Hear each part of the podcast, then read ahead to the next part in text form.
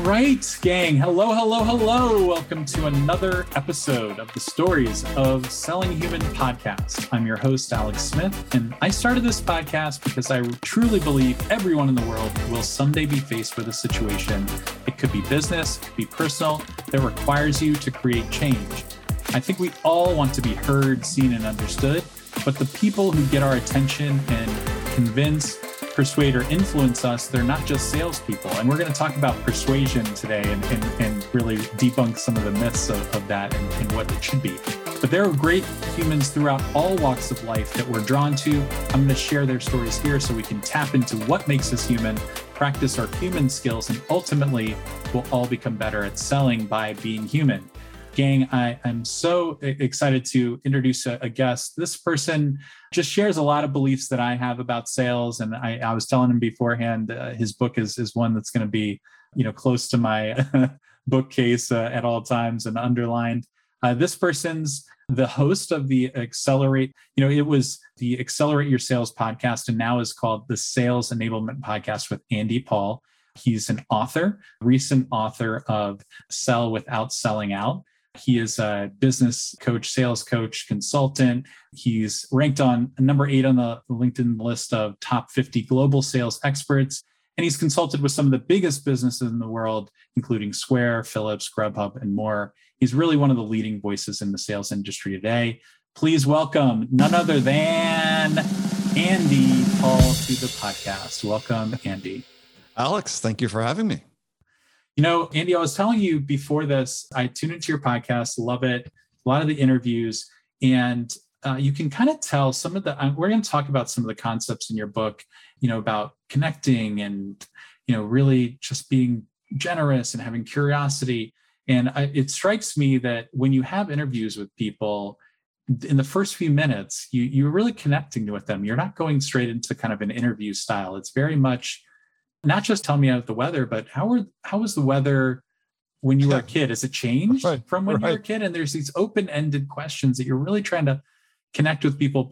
And it's a sales podcast, but if you listen, if everyone kind of listens to the beginning, you're not really trying to um, lead them necessarily in a, in a you know direction. You're you're really trying to build that human bond up front uh, about something that maybe meant something to them or makes them think about their own lives. What do you think you're you're trying to do there? That's what I notice. Well, yeah.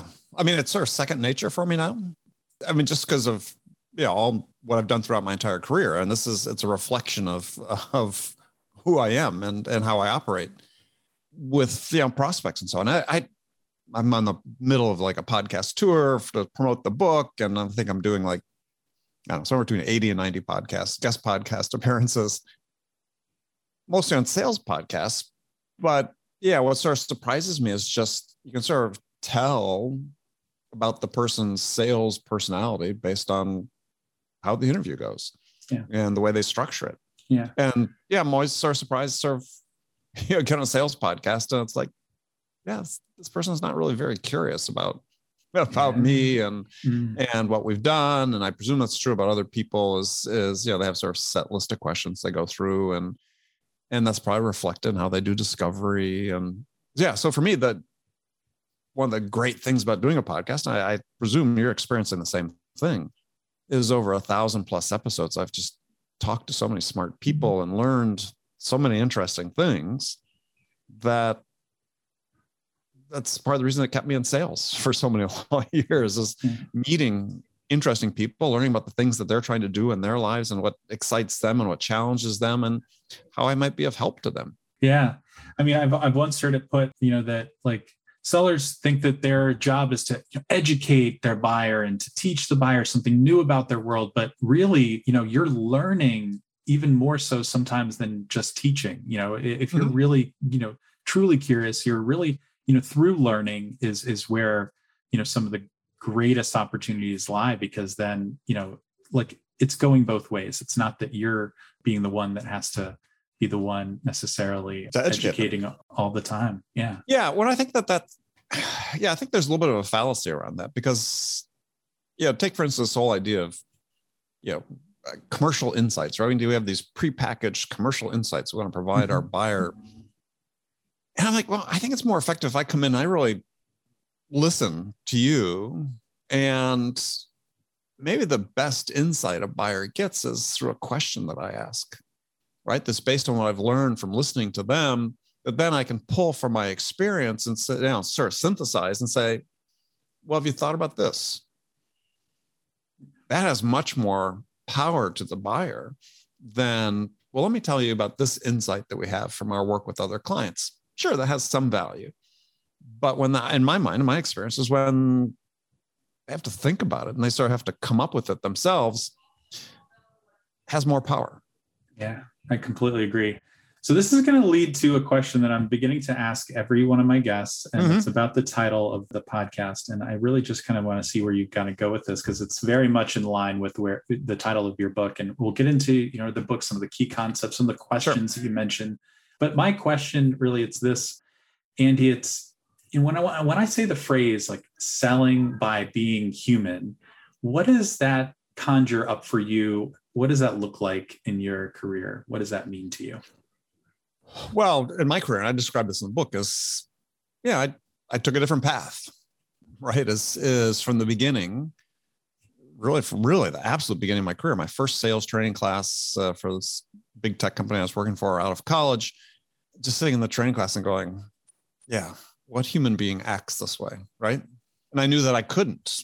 I mean, it just it wasn't me, and I maybe I'm not very good at putting on an act, but I just knew that if I was going to have a career, I was going to sort of forge a little different way of doing things.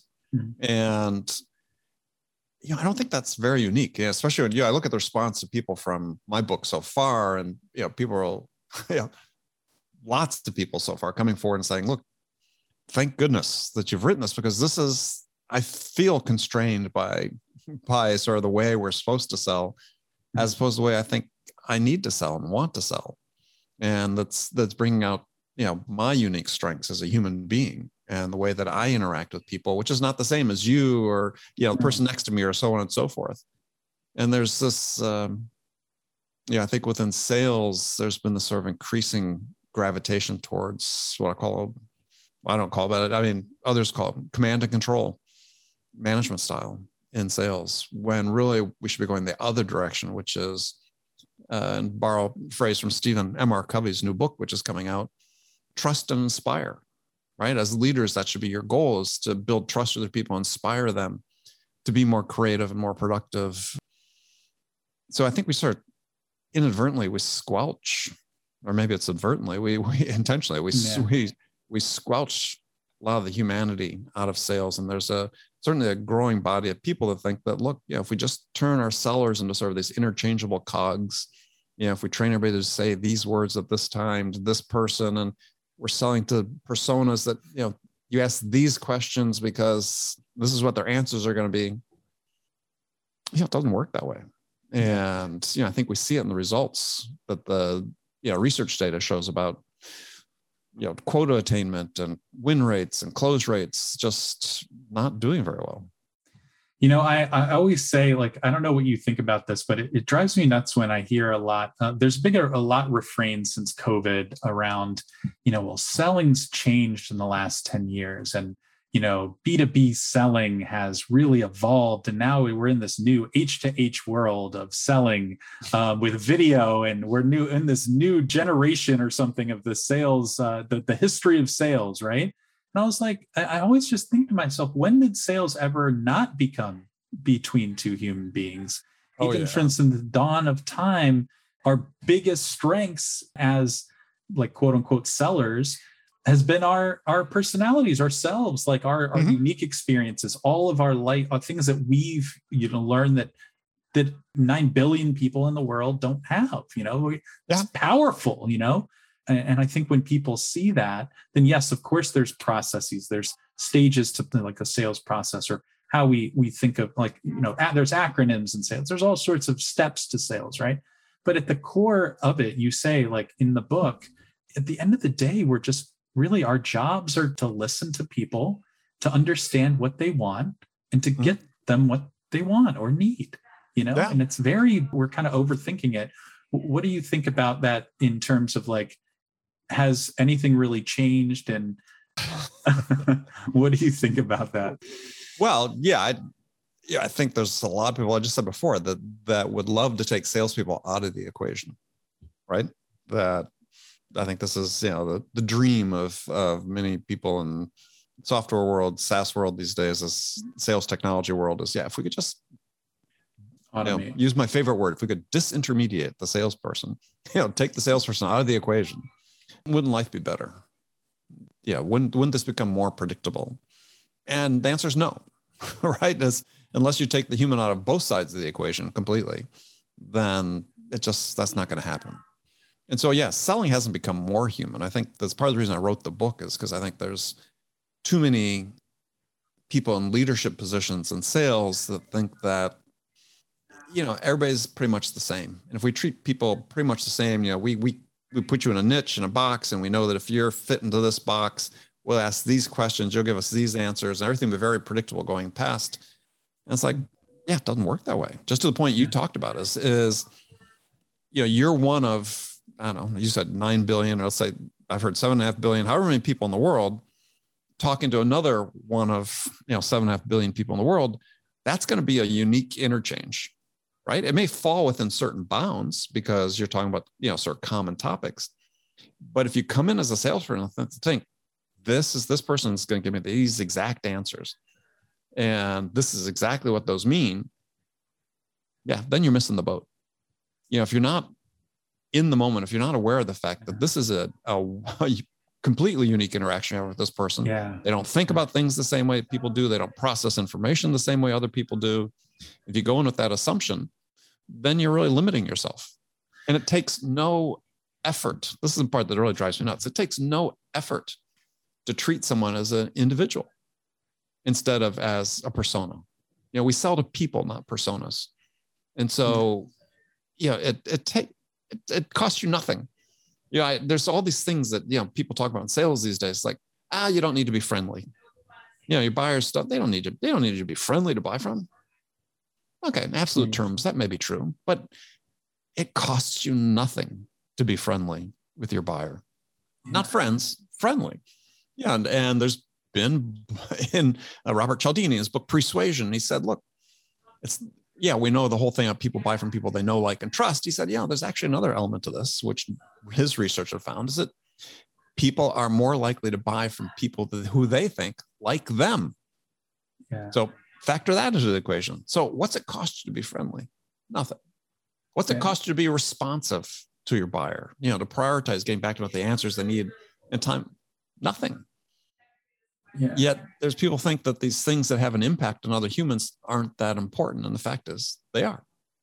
Yeah, I think everybody, I, I, just have this belief, and maybe it's optimistic, but everybody is capable of this. You know, like some people are like, mm-hmm. you know, oh, well, like people are born to sell. And like if you're, you know, uh, elite sellers are like kind of like they're just, you know, they're the gift of gab or they're extroverts or like, you know, ambiverts or they, their parents were in and, or, you know like if they're a certain if they've had 20 years of experience they're like they're pros.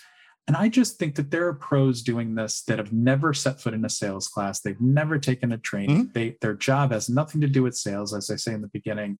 But you know instead of like the word sales they don't think of it in the term you know kind of like a traditional sense of like selling or exchanging value or, right. or closing a deal or money. They think of it as like what you say is like these these just innate human qualities that we have that like you said you know being kind being generous being responsive being mm-hmm. pre- showing up and listening being curious i mean that creates this opportunity where hey like okay like if you have something that can help me or you know if there is something that if there is value then we determine mm-hmm. it much quicker and much easier together or even it's possible to do it than as opposed to like okay this person's clearly taking me through steps here through a process and right. um, it's it's something they've been trained to do to say these things you know?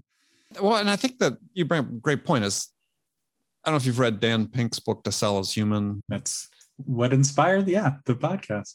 Yeah and it's not really a sales book right? No. what it is it's a book about how people work together yeah in Absolutely. many respects right and what, you know, the great insights that it has in that book is that, you know, a large fraction of people in sort of normal, you know, knowledge worker, white collar worker type mm-hmm. jobs say,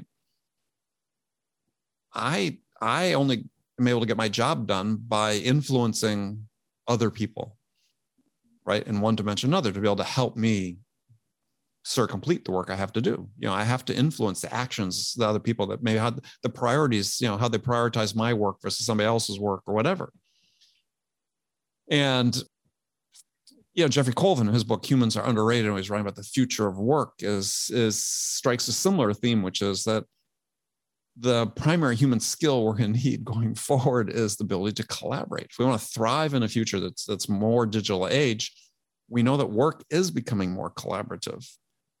And I had a woman on my show, an author named Ann Latham, earlier, I guess it's 2021, and wrote this book about, I think, the, the power of clarity, or I forget the exact title, but she uses this term in the book that we're not really knowledge workers anymore. We're interaction workers, right? Everything we do, we have to interact with someone else. And so, this idea that somehow the motions we go through to have an influence on someone in, you know, say in day-to-day life, it could be a friend, it could be a relative, it could be a coworker. The idea that that is different than how we work with our buyers is just a false assumption. And I think, you know, that's sort of the point Pink was making is it's it's basically the same thing. Yet salespeople think, well, I got to put on this sales act, right? Because now I'm trying to get something from from somebody as opposed to saying is well yeah i'm really trying to help this person much as you would you know someone else in your just ordinary life. I'm trying to help this person achieve something.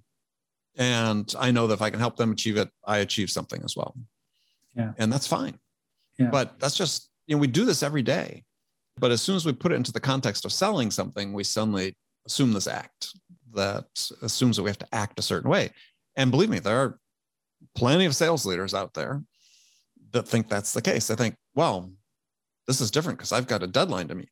Therefore, I must engage in all these shitty sales behaviors in order to hit my number, which is just like, no, it's the other way around.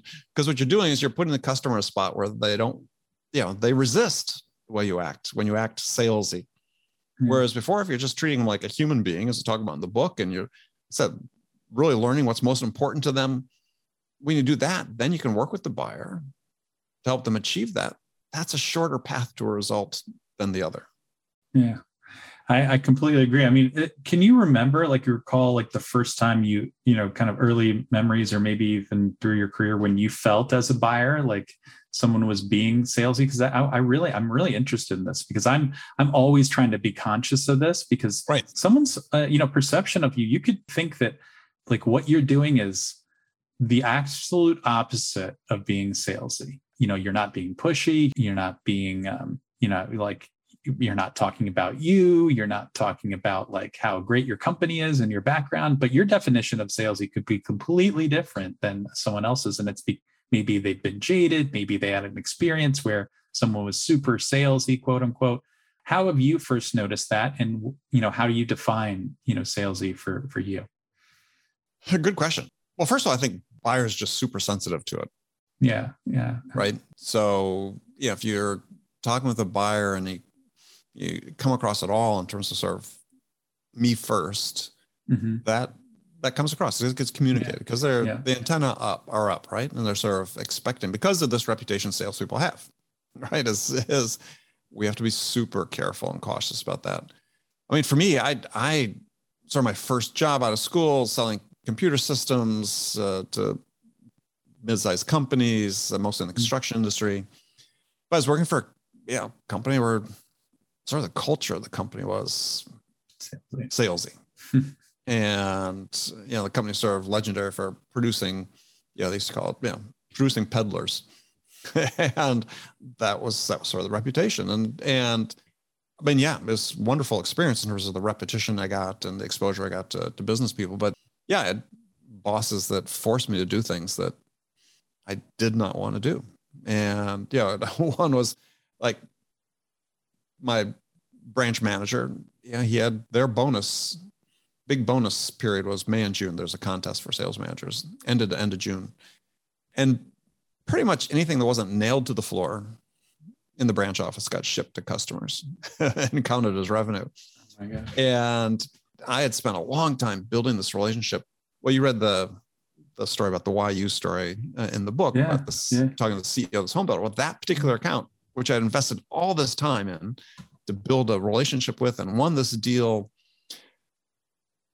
uh, about about a year after that, the boss said, "Look, we've got uh, at that time it was a, a add-on disk drive. You know, in those days it was like for 60 megabytes cost about sixty thousand dollars."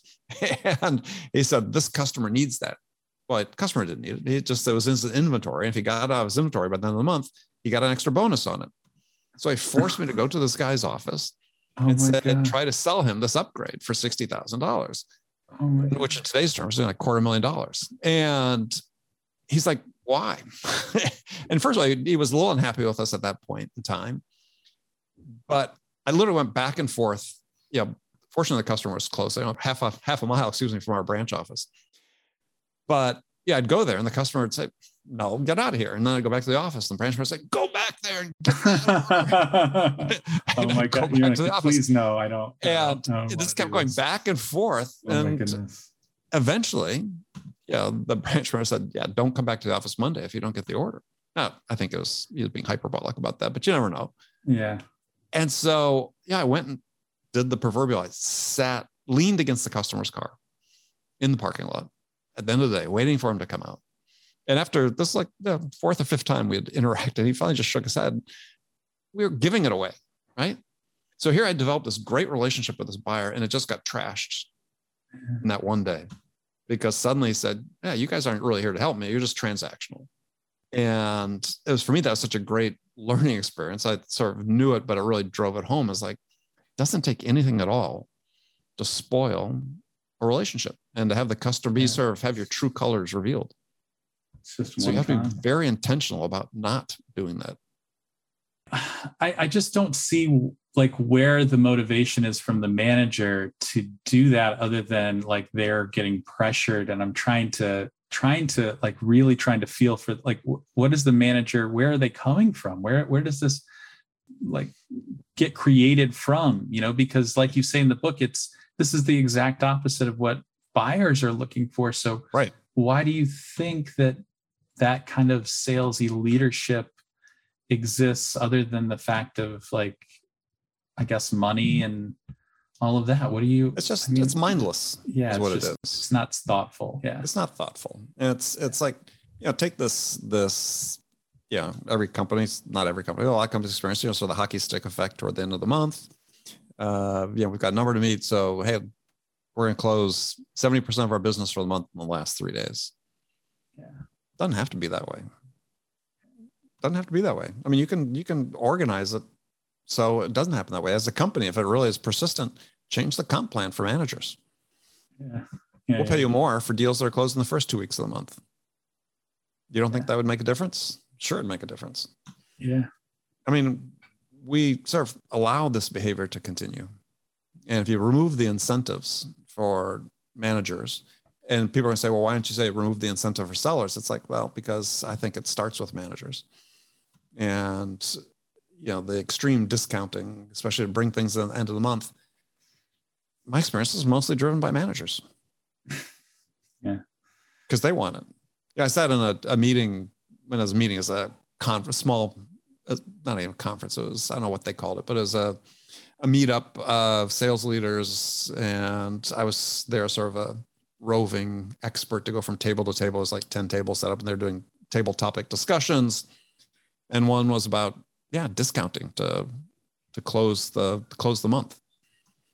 And a sales manager sitting around, frontline sales managers for the most part, sitting around. I said, "So, well, let me ask you. Yeah, has anyone ever done like an ROI calculation on that discount you gave on a to bring a deal on on Friday instead of Monday? well, it was the end of the month. I said, so what? You're talking about one day difference. Yeah, I know you want to report, but you guys aren't, for the most part, you weren't public companies. Why are you doing it?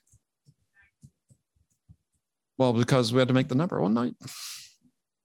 Yeah, change starts with individuals. And for me, it started with saying, look, I'm not going to do that as a salesperson, I'm yeah, I wasn't going to do that. After I had a couple few experiences, I said, nope, can't do it. hold me accountable for performance, but yeah, to need to give me the autonomy to act in a way that's aligned with who I am and how I act. And this is, you make that as ref, referring to Stephen M. R. Covey's new book. Yeah, it's called Trust and Inspire. It's saying, yeah, instead of, as so many sales leaders lead into this of command and control leadership is trust your people, inspire them to act yeah. in the best interest of themselves and become the best version of themselves. And, and you'd be surprised what happens. Well, I think we've moved away from that in sales. Yeah, I agree. When I got started, they told me, my hiring manager, no uncertain terms, your patch, which for me was a vertical market, not uh, a geographical patch, your patch, you're the CEO of this. I mean, we've got certain guidelines, right? You know, we've got ethical standards and so on, yeah. framework laid for how we sell. But within that, you're the CEO of this business.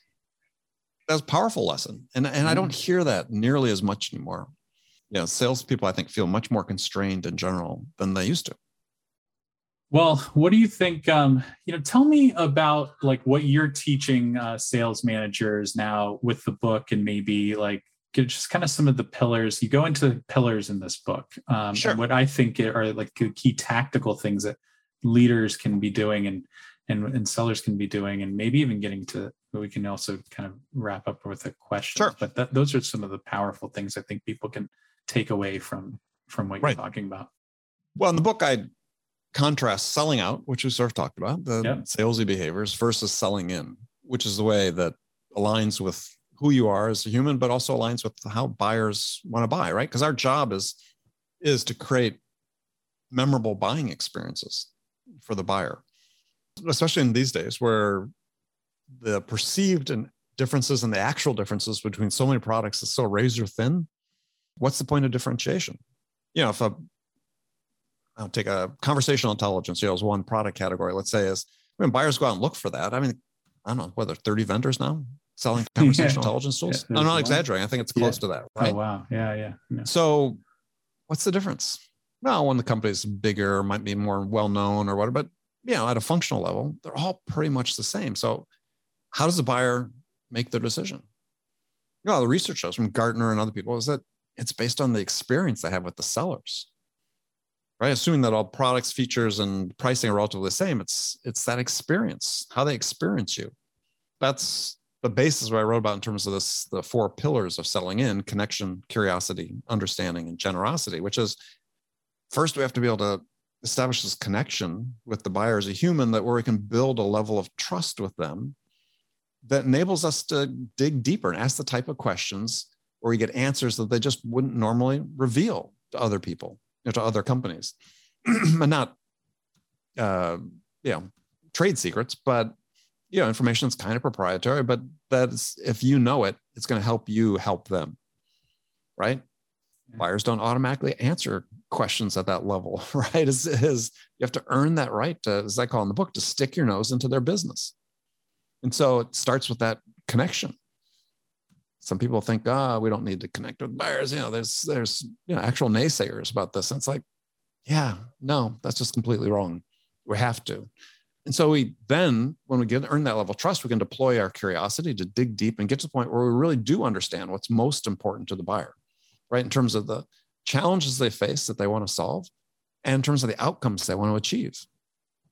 And with that understanding, now suddenly we agree with the buyer or we are in alignment with the buyer about what the target is. You know, if we're just out there trying to persuade them to buy our product, we never get that level of understanding. We're out of alignment completely with the buyer. But if we reach that level of understanding about what are the most important things to them, and trust me, on every deal you work, there's always one thing that's more important than all the others. So Andy, we talked a lot about, you know, kind of sales leaders and the bad things that they do. Can you tell me a little bit about like just you know the pillars of your book talk so much strategically about the tactics that sales leaders should be doing and and how we should be viewing sellers and you know really how sellers should be right, interacting with buyers. Right. so I'm, I'm, I'm curious if you could walk us through or take us through those pillars that i think could apply just as much for sales leaders to their sellers oh. as much as to sellers to their buyers. Sure. Well think about it. So you know earlier framed that you know the act of selling what is the act of selling? That's to go out and listen to your buyers. Yeah. Understand what are the most important things to your buyers. and then help them get that. Yeah. All right. So now think about your job as a sales leader. Your job should be to listen to your sellers, understand what are the most important things to them in terms of you know what help they might need or what are they trying to achieve in their life you know what's what's important to them and then your job as a, as a leader should be is how can i help that person get these things that are most important to them because yeah. if i do that i'm going to unleash this person's creativity their productivity their their fulfillment you know they're going to stay around longer you know it's it's the same motion yeah. as you are when you're working with your your buyers is it should be as you're a leader and one of the problems we have is in general we hugely underinvest in our frontline managers in terms of enabling them to understand that this is really their job their job is not just to be a metrics jockey and you know to keep people under the thumb in terms of hitting their activity metrics or whatever they're following from a kpi standpoint but it's to help them become the best version of themselves. Because if I can do that, then they're going to perform at a higher level for me. And the way to do that is not to be more controlling, to be less controlling. It's to, you know, work with the people, trust the people that work for you to be able to deliver the way they need to deliver, inspire them, model the behaviors that you want them to follow. And, you know, these four pillars I lay out those are the behaviors when you deal with other people. We talked about it initially. It's not just about selling, it's about how we deal with people in life. Yeah. You know, we want to connect with them. We want to be curious about them. We want to understand what's important to them. And then we want to help them. We want to give generously of ourselves to help them achieve those things. Yeah. Managers should want to do the same thing. Yeah. I said in the very beginning of the podcast, like you, you you're kind of like I don't know if they're in in sequential order. I'm sure they're they're like not meant to be a process. This can happen at any point in the right. quote unquote process of selling to someone. But I think all of them like equally so important. Where you get people bringing their guards down. They're like, this person can't you know hurt me. This person is worth my time because they're like genuinely exactly. in the present in the conversation. They're they're not um, that we're taking our product, we're taking our thing, or our idea, whatever we're trying to influence off of the table, and it's just the two of us. You know, kind of in. There's nothing else here. We're we're trying to connect. We're trying to listen, and I, I mm-hmm. think it's just so powerful. Like you know, because your, your approach, uh, and and you know, I've heard this a lot, but it's just it's not you know kind of like the gold standard. Whereas you know, you're instead of stating facts to people really uh, you know posing things in forms of of, of really mm-hmm. awesome questions so that they kind of come to realizations themselves like in realizations that maybe they couldn't even offered you if you had posed it as a uh, statement right. or if you had posed yeah, it as a oh you you're looking for that yeah we can do that we can act, absolutely help you do that right. And you're only getting to a fraction of maybe where that could go so you know some of the questions maybe go into kind of some of the things that you know maybe sure. people could better you know do when they're maybe asking questions to get people to kind of flip the switch where it's like okay well mm-hmm. you know where someone's like oh this person andy is is in this just for me and i feel like mm-hmm. differently uh, about andy because of what he's asking me well you sort of started down the road of one example which is i call it the ask don't tell rule which is that when you have an opportunity to state something as a fact is pose it as a question instead. I mean, if you state something the fact is like, well, our product does ABC. Well, what do you learn from that? You learn nothing. but if you pose as a question, you say, well, so what would the value be to you if, if you could do ABC? Well, first of all, the customer knows by the fact that you're asking the question that you do ABC. So you don't have to state it as a fact. And now they're thinking about it, right? Or you could say, well, what would the impact be if you could do ABC?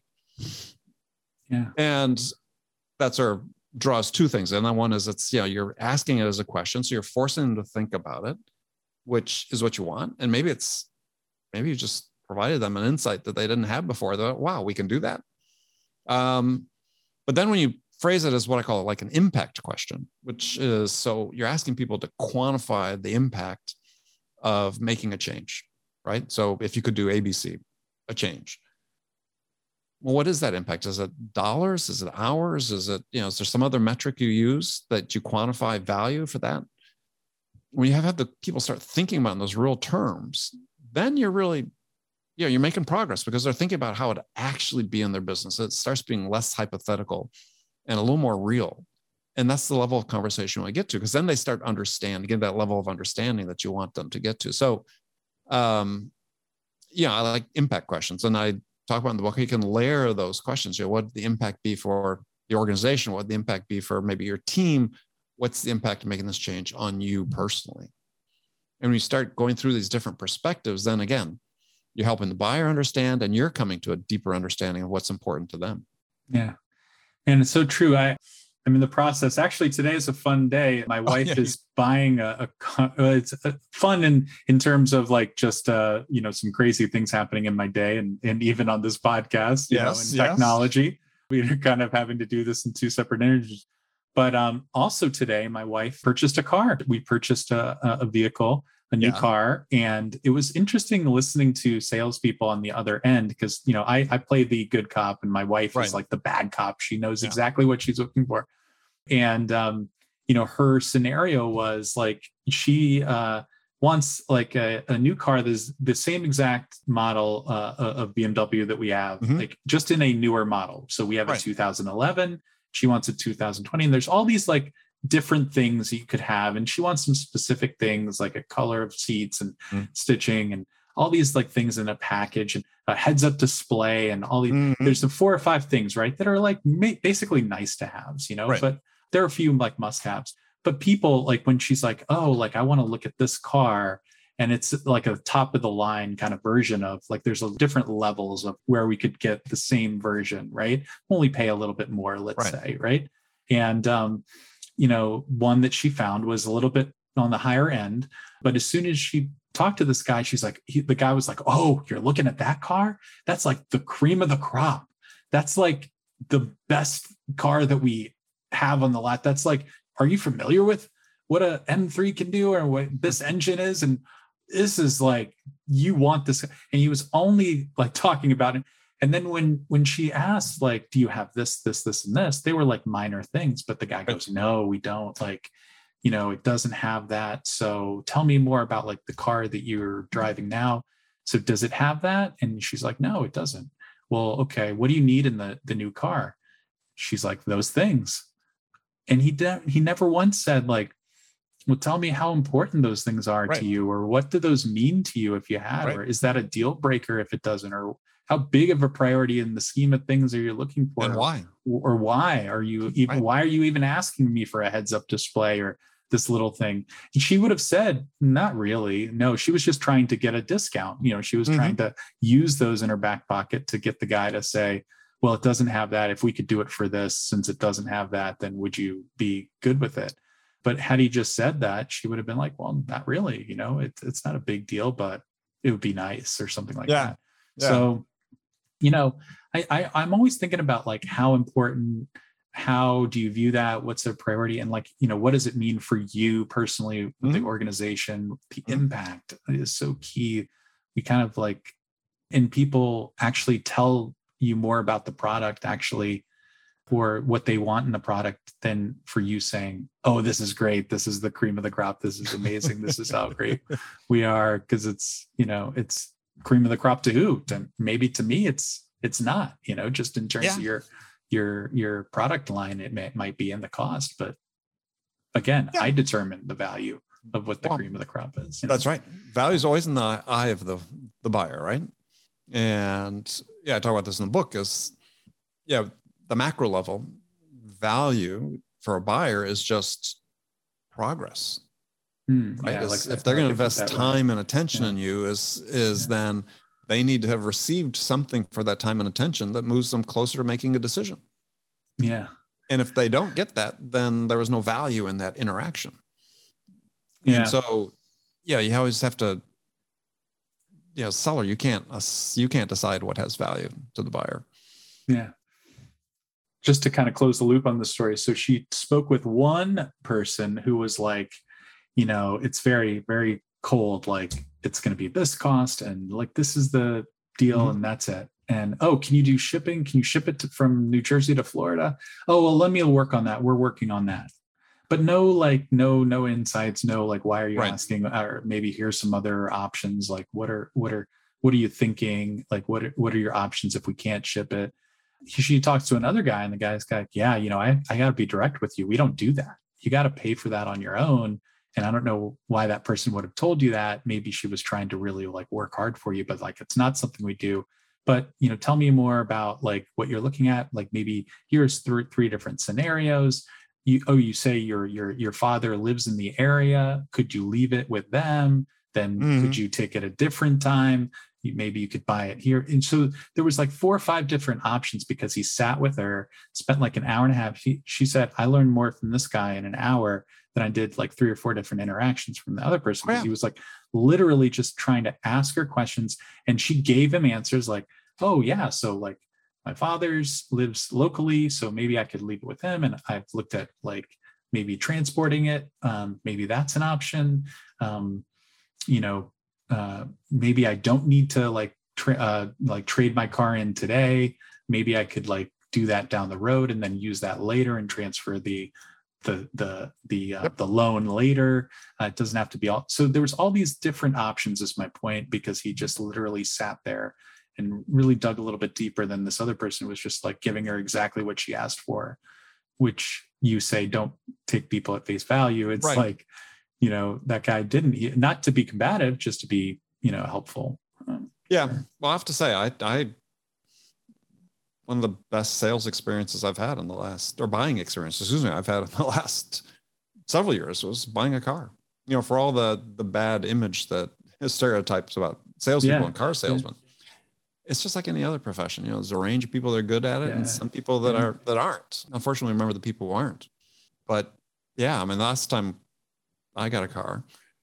We wanted the exact same thing basically it had had before, but there were a few mm-hmm. little upgrades. Yeah, guy asked, you know, he presented them. He said, "Hey, are the differences between your model and what's what's new? Uh, any of these important? To, are, are any of these important to you?"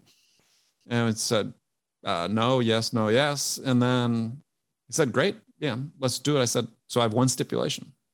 I said, "I need to be in and out of the dealership in 30 minutes," because I I hate having to go into the buyer, you know, the finance guy and go through all those yeah, options. And good, so I yeah. said, look, look at what we did last time. Don't want any of those.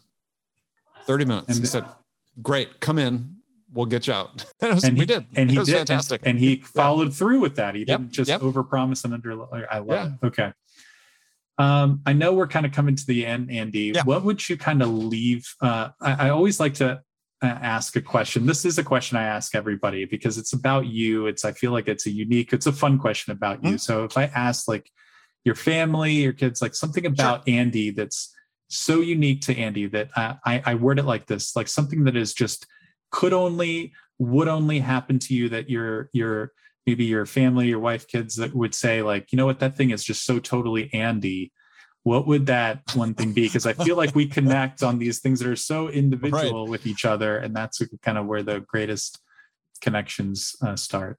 I told you my pigeon story. That, that um, yeah, we, we, we are we bonded over that one. Yeah, we both have uh, just because I don't know if this was recorded. We both have stories where we were pooped on before of a sales meeting. So like just you know yeah, have that by, in your visual by, by, birds. Yes. Yeah. And closed uh, sales. Uh, this the, the sales afterwards. By the way. Yeah, and closed yeah. sales afterwards. Yeah. Oh, uniquely me. Yeah, it's a great question. I don't know. I mean, maybe it's. I've stumped Larry Levine with this, and others they yeah. they they go silent with this question. I don't know. Well, because I, you know, part of the message of the book is that I'm not unique you know this oh, is this is something Ooh, okay. something anybody can do. I'm you know okay. there's people that are smart a lot smarter than me and and more capable in so many dimensions. Yet yeah i had have had and a very successful career uh, sold hundreds and hundreds of millions of dollars worth of, of product. But i look at and say anybody could have done this if they're willing to sort of approach it from the same way. And so maybe the perspective maybe is is a little unique and maybe just because I'm socializing and out there with the book, but I think, yeah, I think anybody can sort of do this. I'm, I'm not a huge believer in this idea that, you know, they're born salespeople. I, I don't think there are. Yeah, there are some people a little more, you know, extroverted and so on, but doesn't correlate to success. I mean, mm-hmm. if anything, we, you've used the word before, ambiverts, we think ambiverts probably correlate more highly to success than, than anything, but, but yeah, we all have it in us. Yeah, I'm a big believer in that. And you know, whether it's the you call that the growth mindset or I just think everybody has the capabilities to achieve at a level that they want to put their minds to. Mm-hmm. And what I'm trying to do with the book is is give sellers permission to say, yeah, there is a better way for me. And hey, sales leader, sales manager, let me go do this. Give me the autonomy to go do this because I'll perform better for you if you trust me to go deliver than if you, you know, may force me to comply to this, you know, your sort of detailed process. Yeah. I mean, if it feels icky to the buyer, it probably feels icky to the salesperson. The person wants to stay. The person wants to like actually perform, not even just for themselves. They want to really perform for that sales manager mm-hmm. that gives them that autonomy, that gives them oh, that absolutely. trust. And the company, then they're they're actually like the company is they're they're part of like this this greater uh, community well, this, where this greater right. mission right that the company is actually trying to instill well we've got this this crisis i think it's an absolute crisis in terms of certainly within the tech space uh, according to latest report from bravado that they did that you know ae 10 years down like even under a year i think now mm. 12 or 11 months something like yeah. that wow that's that's insane. That's in yeah. no one's best interest. It's not in the best interest of the seller. It's not in the best interest of the company. You know, you learn by going through and experiencing things and, you know, some sort of, you don't need to stay at a company forever, but stay long enough to learn what yeah. you're actually doing and have some success at it. And this is not on the sellers exclusively. This is also on the leadership, right? You're not creating an environment where people feel that they're getting enough out of it in order to stay you know, Gallup did their poll, you know, several years ago, which everybody sort of quotes famously, but you know, people leave managers, not jobs. I think that's true to a large extent. Yeah. And so we have to create the conditions and we need to change what's going on right now. And unfortunately, I think what's happened, and this is, you know, back to something you said at the very beginning, is we have all this wonderful technology in sales and marketing but what we've done is we've used it to automate previously bad sales behaviors. Yeah. Rather than saying, look, let's use this as an opportunity to reset how we engage with our buyers. And I think that's one missed opportunity. I think also the pandemic was a missed opportunity because we so completely disrupted how we do business. We had the opportunity to say, look, well, let's do a reset in terms of how we really engage with our buyers right? Because their circumstances have changed, our circumstances have changed. What are we going to do differently? And we didn't do that. So we're mm. coming out of it basically at the same position we went into it. Yes, we're doing more stuff virtual. That will change over time, but the behaviors haven't changed dramatically. Yeah. And so part of the reason I'm, you know, for the rationale behind this book too was was seeing that and saying, yeah, we've missed we've missed a real opportunity. Yeah. Well, Andy, I'm I'm I'm hoping people take you up on the opportunity to read the book, and um, you know, really anyone. It's again, you don't have to necessarily have a sales job to pick up this book and, and find some value in it. I think it's it's definitely a, a book for just you know human being interaction and um, finding uh, ways to uh, really people enjoy spending time mm-hmm. with you and opening up to you and and really feeling like that they've you know had had a valuable uh, interaction with you. So for all that, where can people kind of like connect with you in a very sure. authentic, uh, you know, human uh, focused way and, um, and learn more about you in the book? Well, thank you, Alex. Yeah, and LinkedIn is one place. Come to LinkedIn, connect with me, follow me, message me. I mean, I love hearing from people. Uh, come to my website, andypaul.com, and you can download a free chapter of the book. You can also have a little fun assessment there. So you take it's it's not super scientific, but just give you a sense of where you sit between on the spectrum between selling out and selling in. Uh, maybe give you a little data point, and yeah, buy the book at Amazon or wherever you buy books.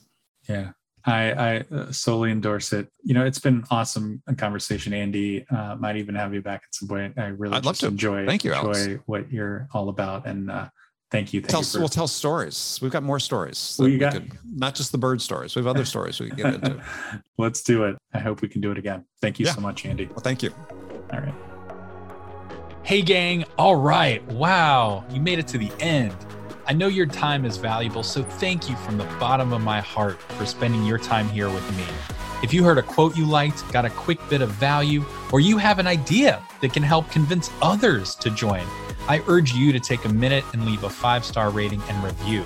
That helps us gain influence and bring some really great guests on to add even more value to you and others. You can also always contact me directly to tell me your thoughts. I'd love to hear from you. All my info is in the notes. Let's help convince anyone that they have the ability to sell well just by being great humans. And this podcast is proof.